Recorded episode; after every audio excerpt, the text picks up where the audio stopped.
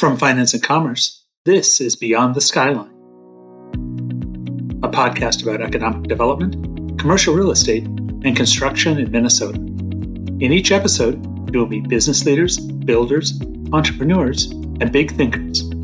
I'm David Bolander, editor of Finance and Commerce.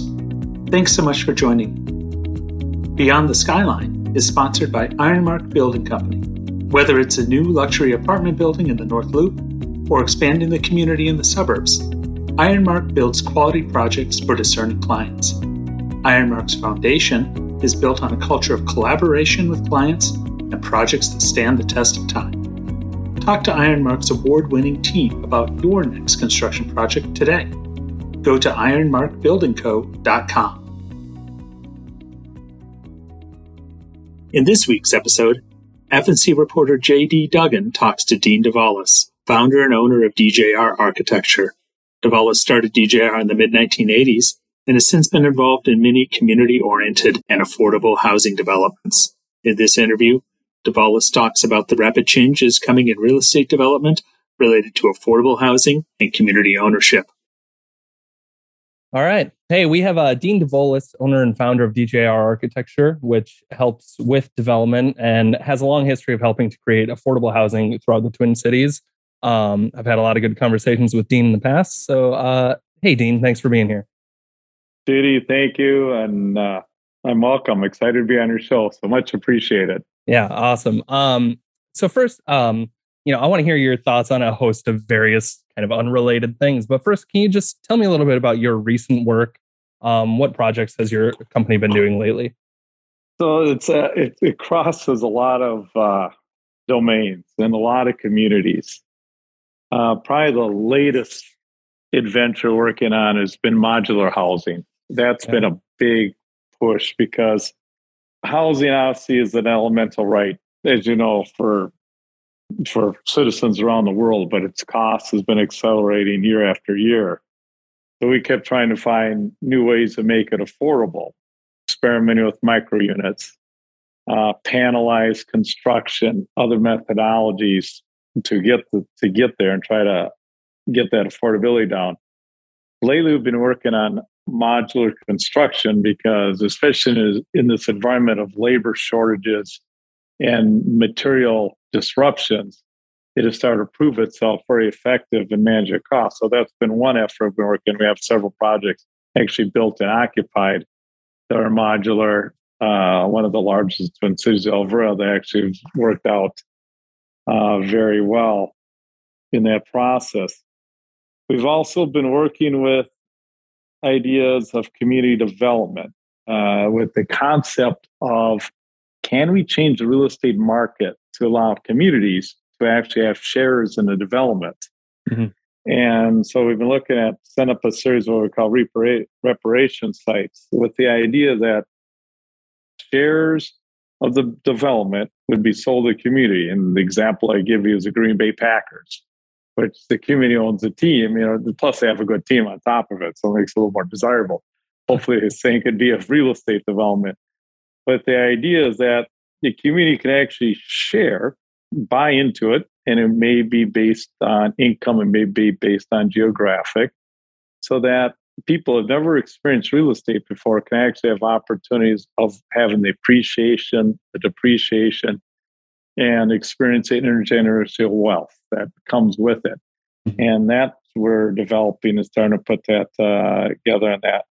And we have see a wide variety of housing projects. We're working with the Upper Harbor with uh, uh, Jamil Ford right now with Mobilize Design. We have working a series of projects now in Denver, starting to expand uh, beyond the area. Projects here, both high end luxury, all the way down to 30% adjusted median income in the whole gamut uh, on that. Some with mixed use, some as part of master plans and that. So it's actually a pretty exciting time because we're seeing a lot of adventures happen simultaneously that are starting to get the issues of equity, community involvement, affordability, opportunity, quality design, participation, and all the other aspects. So we're starting to see a rapid evolution in our industry, a rapid evolution of housing types. and a rapid evolution of more opportunity. So every day I'm going to be truthful with you as an adventure, some good, some bad. But the progress is being made. And that's what the good news is. Uh, even though it seems incredibly incremental to me and painful, it's actually occurring in terms of how we're starting to change the marketplace, the accessibility to it, and the ability to start influencing urban design, urban uh, environments. So it's it's. I think it'll be a big deal because if we can all get it right, it really will change how development goes forward in the future in the Twin Cities and the nation. Yeah, yeah. I, I wanted to ask you about about uh, affordable affordable housing. Um, you know, you have kind of a unique perspective, being very uh, community oriented, but still, you know, working from that side of, um, you know, you're an architect, you work with developers, things like that. What do you think are um, some of the roadblocks for creating more affordable housing, maybe specifically in the metro? Um, and what efforts seem to be working right now? So there's a ton, unfortunately, that could be simply changed by legislation and reallocation. So I'll, talk about the big one, mm-hmm. which doesn't seem to get enough airtime. Cities, in order to try to keep their property rates down, have attempted to shift the cost of new development from the city itself and potential homeowners to the developers. And if you think of all the fees that go into putting up a development, sewer access charge, water access charge, park dedication fees. Uh, you pay the full cost of consultant. For example, if you TIF increment financing, the developer pays all traffic studies and so uh, so forth. So that's one whole basket of fees, and those could add up to 10,000, 15,000, up to 20,000 per unit just in fees. It doesn't uh, contribute to bricks or mortar or anything else. It's just fees. Mm-hmm. So that's a built-in cost, almost like almost like a hidden tax, essentially saying anyone that comes new to my city, you're going to pay the cost of your development, and I'm not going to make the existing residents share that burden. So that mm-hmm. really affects affordability. Then the other is zoning. Uh, zoning can be very insidious, insidious, as you know, because it can basically zone out certain types of people, certain classes, certain cultures, certain races. And by doing a lot of either high parking requirements, because you know every parking stall costs money. If it's enclosed, it's twenty-five to thirty-five thousand stall. If it's surface, up to five thousand. Or by very low density requirements, or by minimum lot size, or by minimum unit size. So zoning can be a very uh, critical issue, and zoning is often used as a weapon by communities that don't feel that they want affordable housing to prevent it, because they'll never go after the project directly. It'll be the conversation, you overburn our schools, it create too much traffic, too tall, too big, too so forth. And so zoning is really an issue.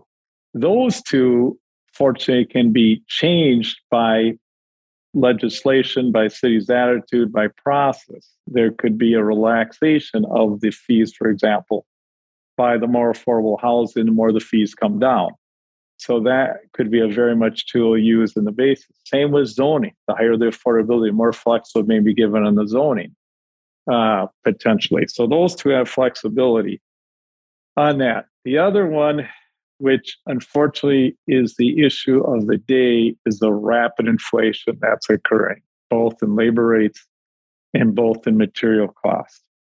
And that's running in our industry at 10% a year, which is a tremendous rate. Steel just spiked. So that's, I just had a meeting before about the issues of how to deal with that and how to deal with the price increases and come with it. Lumber, you know, has been behaving more like an oil commodity up and down and trying to price it.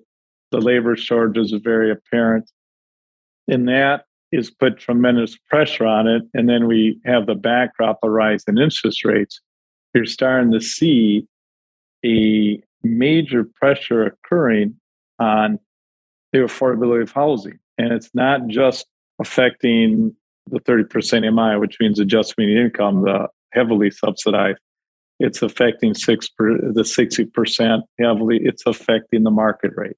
Mm-hmm. So that's another issue that's not just affecting affordability, but affecting uh, the whole housing market in general, which puts more pressure on because less units get built, thus the, in, the existing inventory gets much more expensive. Mm-hmm. So that's another factor. Another one, which I would say is a self inflicted injury, is the St. Paul rent control, which has really been proven to be disastrous because what it did was freeze all new development in St. Paul and just freeze the creation of new housing. And you probably have read and you mentioned an article the the lack of new development in St. Paul, the building permits, especially residential, down considerably. Now, normally more housing creates more opportunity, and there's rules about putting some affordable with the new construction. And so, like example, the Lexington, which is a project we are working on with Bob Lux, which is going to be 192 units, the majority of them affordable. That rent controlled uh, charter amendment chased the developer away. Mm-hmm. Thus, the project went away. Thus, 100 plus units of affordable housing went away. So those can be very dangerous. I know Minneapolis has not enacted one yet. The charter amendment strictly said they were going to study it, but it comes with the same peril. You have to be very intelligent about how those get pulled together. Mm-hmm. So there's a lot of barriers, and there's been a, some money put in through the ARPA, which is American Rescue Plan allocation, which is some of it's gone to housing, but that's a one-time event.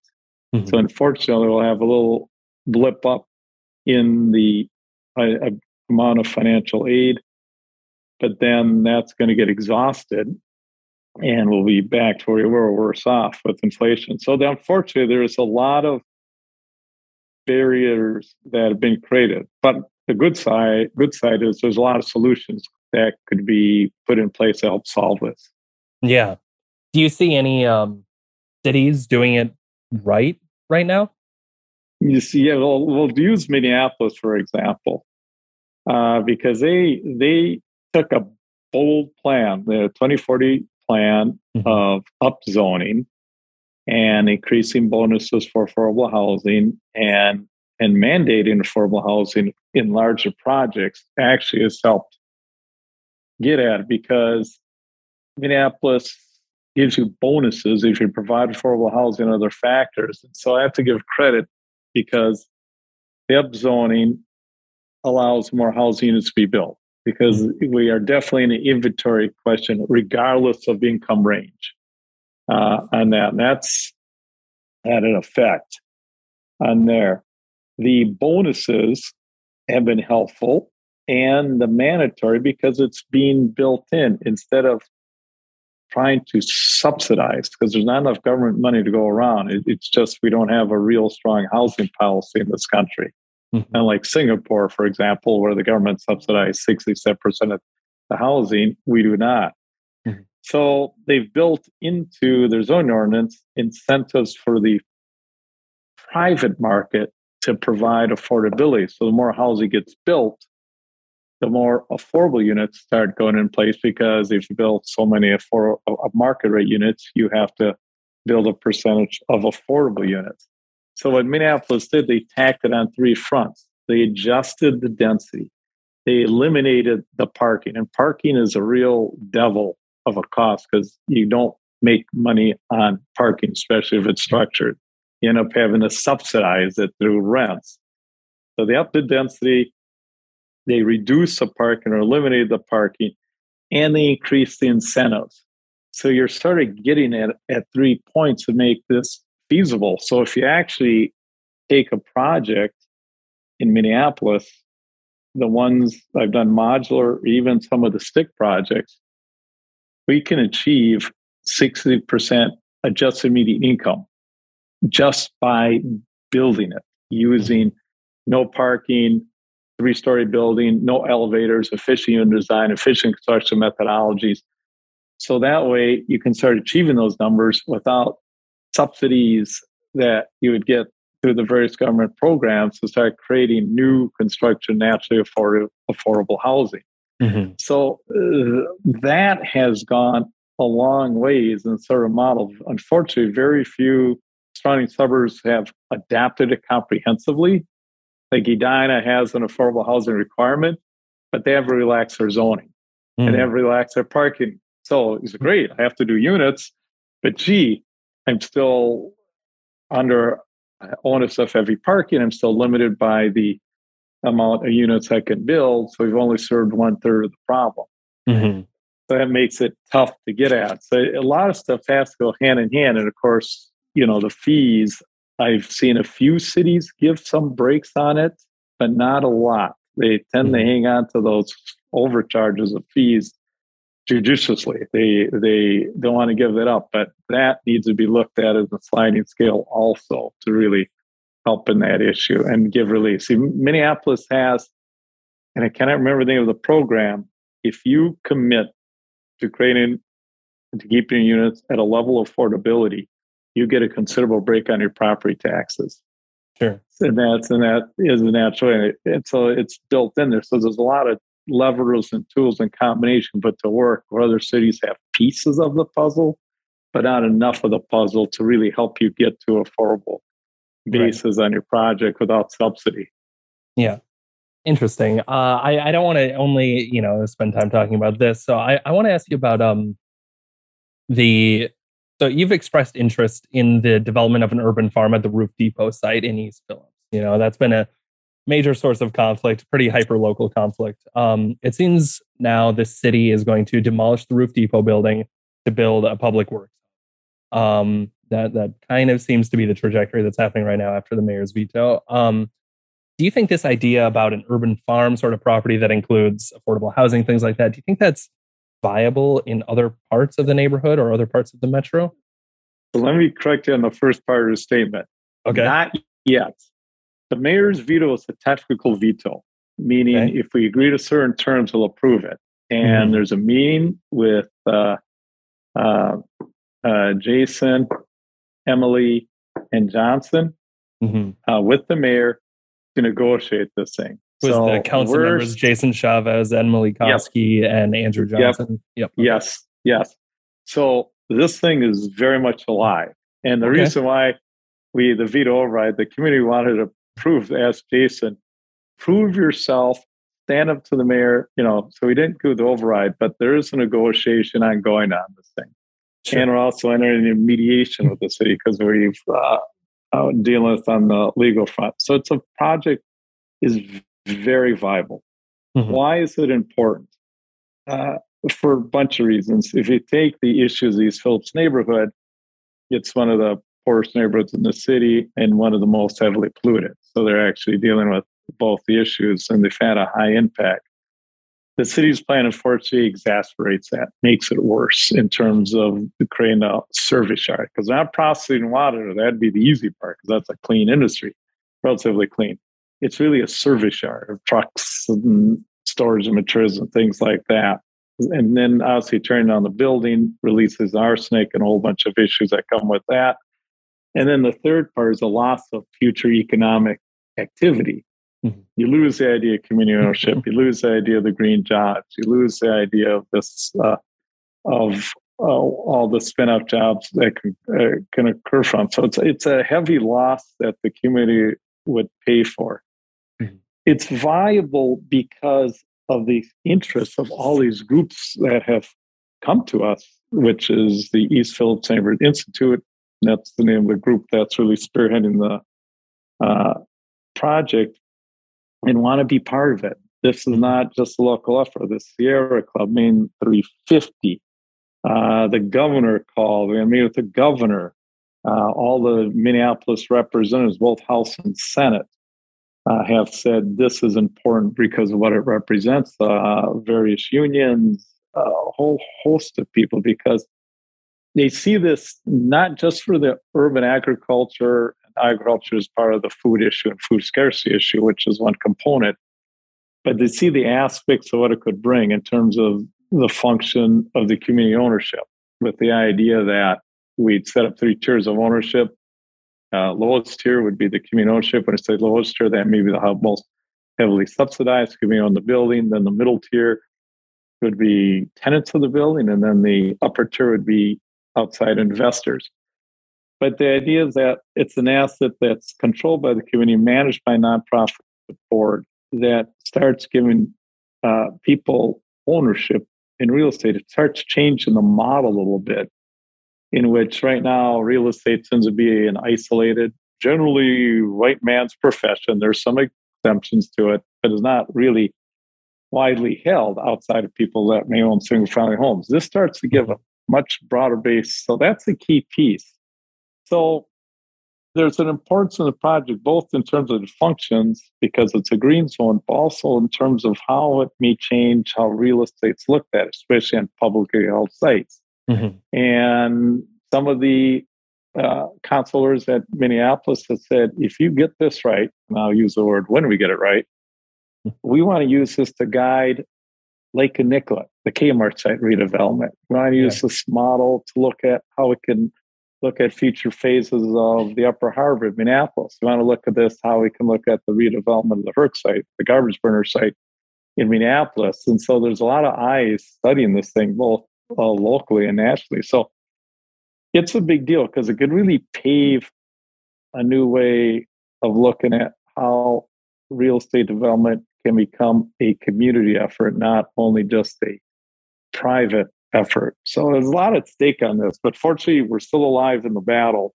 We're in negotiations. I can't tell you how the story is going to end, but the story is still being written as we speak. Sure. Sure. Thanks for that correction. It's also in the middle of a very residential area, right? It's people's homes it, and families right in right around that whole it, block. It's the wrong answer. And unfortunately, it was an answer that was established many years ago by city staff mm-hmm. that wanted to free up a site in northeast Minneapolis where existing uh, water maintenance yard is to open that up for redevelopment.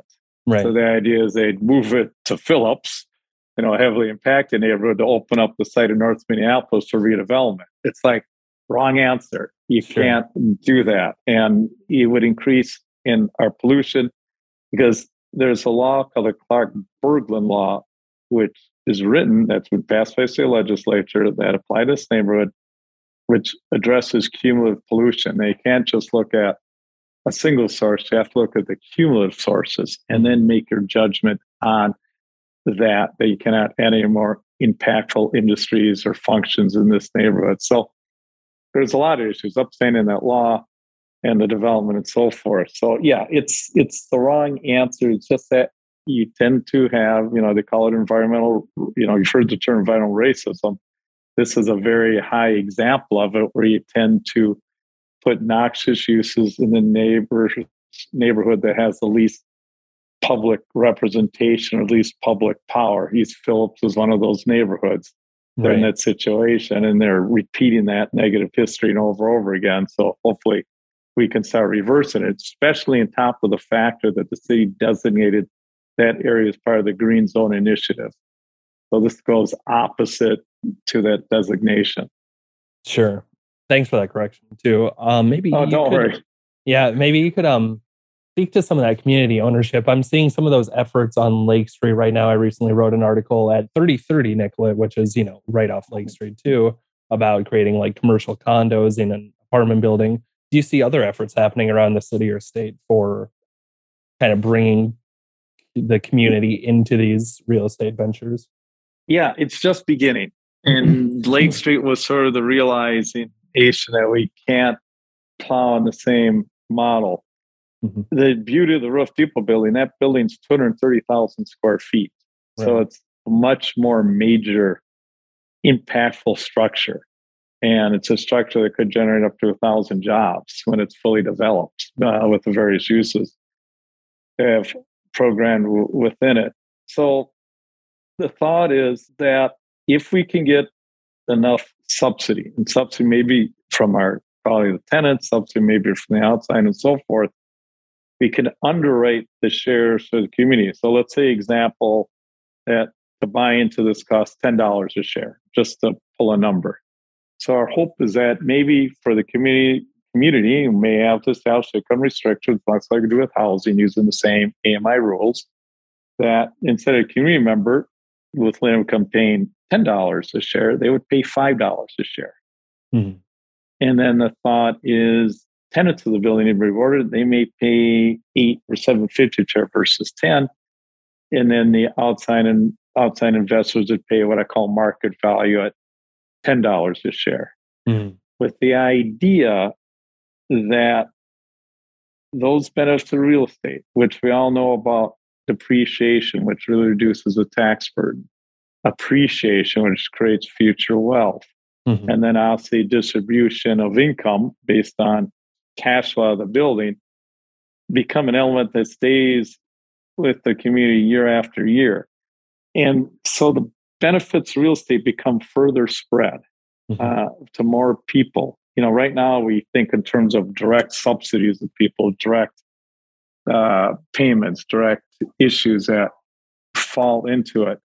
This becomes a much more of an indirect subsidy that can go on for many years and yeah. thus have a much because then you use natural market forces appreciation to build wealth as opposed to give people money and hope it lasts long enough. So it's start change of model that the dollars used to subsidize this will have a much longer effect than a one-time check or one-time payment. So it it really opens up. And the fact that the asset stays in the community guarantees it stays in the community. Unfortunately, I've witnessed enough tragic examples of for-profit and nonprofit developers losing the asset because they cross-collateralized as a bank hmm.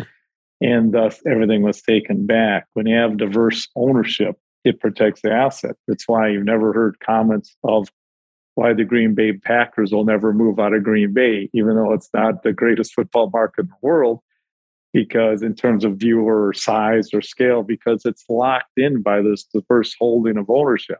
Mm-hmm. So the same model occurs here that an asset of 230,000 square feet of readily marketable warehouse agriculture community space is protected and not held vulnerable to a not purely nonprofit owner or a for-profit owner who may make a mistake, not at their fault, and the building could be lost to the bank or some mm-hmm. other source. So it provides a greater degree of permanency for the asset also. So it really covers a lot of fronts that can mm-hmm. really be helpful. Yeah. On that. So yeah. it's exciting. And now we're working on how the Lake and it could be written to apply for larger diversity developers because how you set those sites up really start creating the future opportunities that could occur on it. Yeah. Cool. So um, I could go on. I could go on longer with ideas, but I want to be respectful of your time and the questions you're asking. But there's a lot to it, and that's why this is exciting because you, you can see it starting to happen, as you mentioned. And right. I think this is good for the community and for the country as a whole. Yeah, cool. Um, you know, we, you and I, the last time we talked, it was about a, a development in East Phillips that was funded by an East African woman, uh, or she was the investor in the project. Uh, I think a Somali woman. Um, yep. You had told me, you said something to me about uh, like we're in the awakening of the next generation of American investors regarding the East African community. Um, I thought that was a really interesting point, and I could you speak to that a little bit? It's it's more, and every day it gets more dramatic than you think.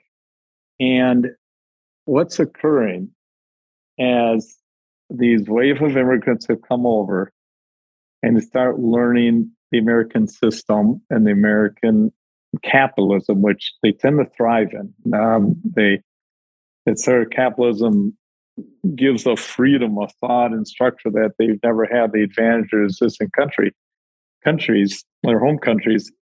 They're starting to accumulate wealth. Mm-hmm. They're starting to accumulate savvy. They're starting to accumulate knowledge. And what's starting to happen is, and this is very true for any type of reinvestment, everyone always looks for the messiah that comes from the outside, like Google or Amazon. And I say, we got to bring this star player in. In reality, the genius and talent and investment actually lies within the community that's actually your strongest asset to untap and to work. And so what I'm seeing in these in these diverse communities yeah, they they're beginning to invest in their communities, and they don't have the fear of the community or the prejudice of the community because they understand the community that they're in. And so these African communities are pulling in money and looking at real estate. I get calls all the time. Can you help me with this project? Can you put this together?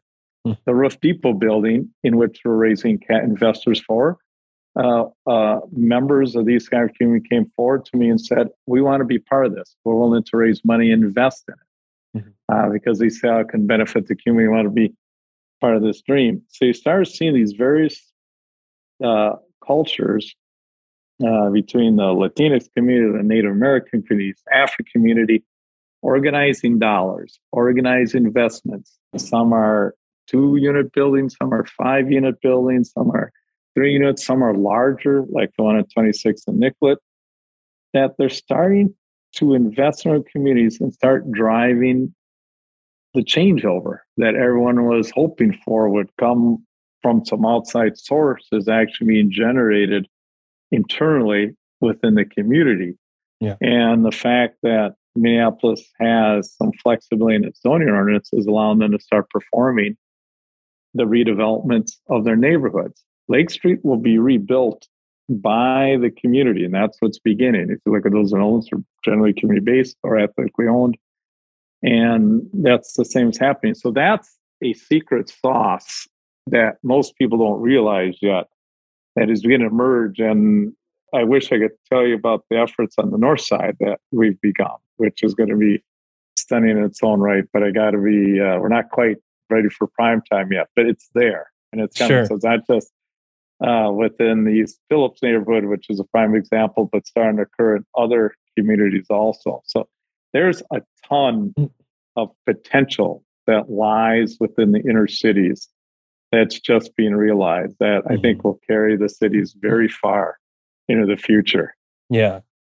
Cool. That is awesome. Um, yeah, whenever that's ready for prime time, you know, feel free to reach out. okay, um, thank you. Yeah. Um, so, and then kind of one of the last things I wanted to ask about was um, sustainable development. Uh, you know, you've already talked a bit about um, sustainability, having you know the green zone in East Phillips. What what efforts are you seeing around sustainable development, um, energy efficient homes? When do you think we're at a time where we need to start retrofitting old homes to be more energy efficient? Are you seeing these efforts happening in mass for for new homes? What what are you what are you seeing around all of that? You're seeing as I going to call some historical efforts, and I call some new efforts because there's really two classes. The energy efficient whole homes really started during the first energy crisis in the 70s and mm-hmm. afterwards, and then then there were some mistakes made, as you know, because they super vapor buried houses and they rotted from the inside and all that. But that was the beginning of the retrofit. And Once we figured out how to make broods and materials, we got past that. So generally, building standards and building codes have been getting more and more energy efficient and the R value requirements have been increasing. So our buildings are improving by code and buildings are being retrofitted for the dollars. So that's one area. Mm-hmm.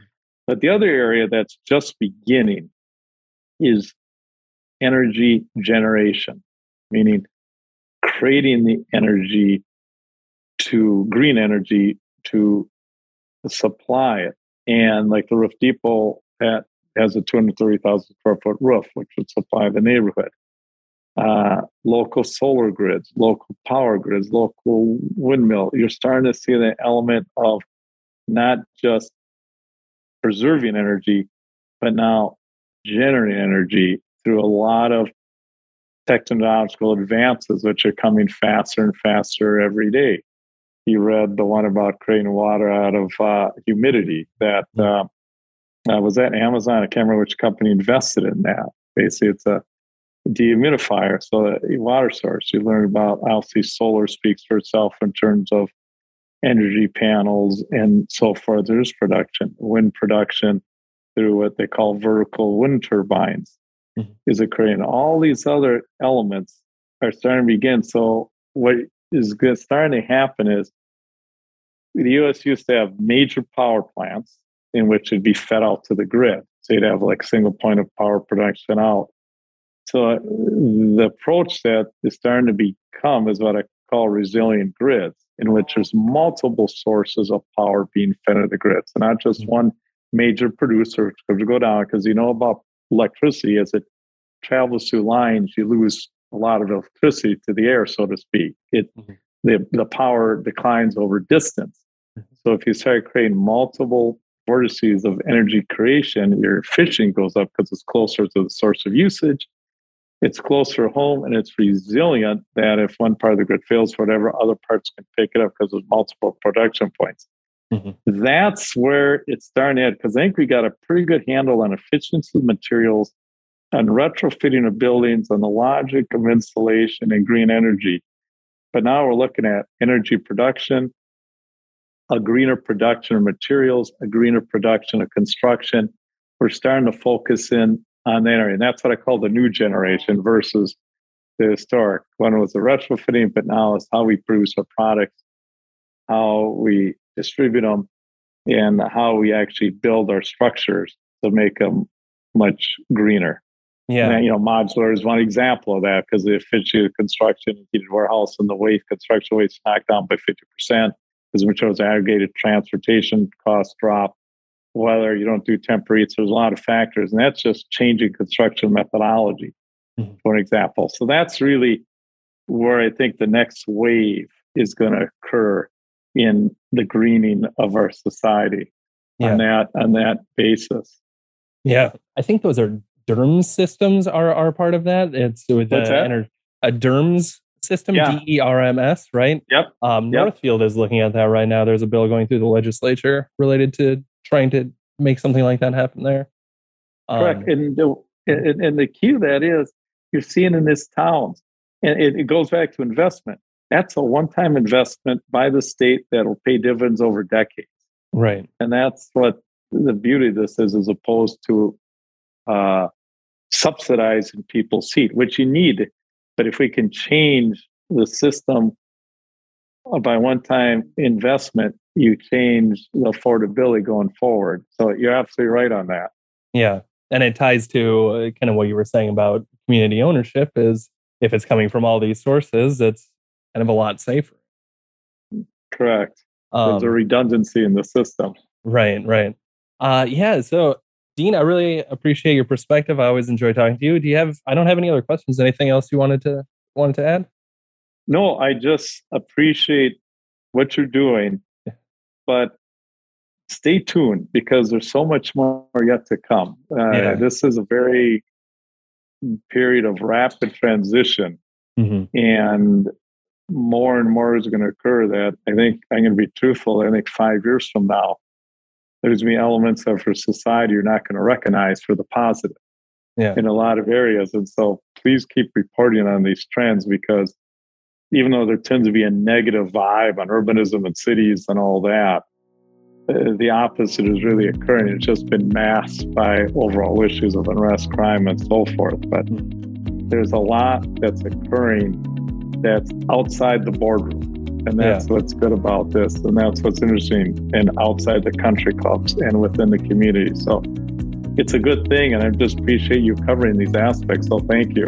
Yeah. Yeah. Hey, thank you so much. Um, yeah, look forward to talking to you again. Appreciate it. Thanks. Right. Yep. Thanks, Eddie. Thank you.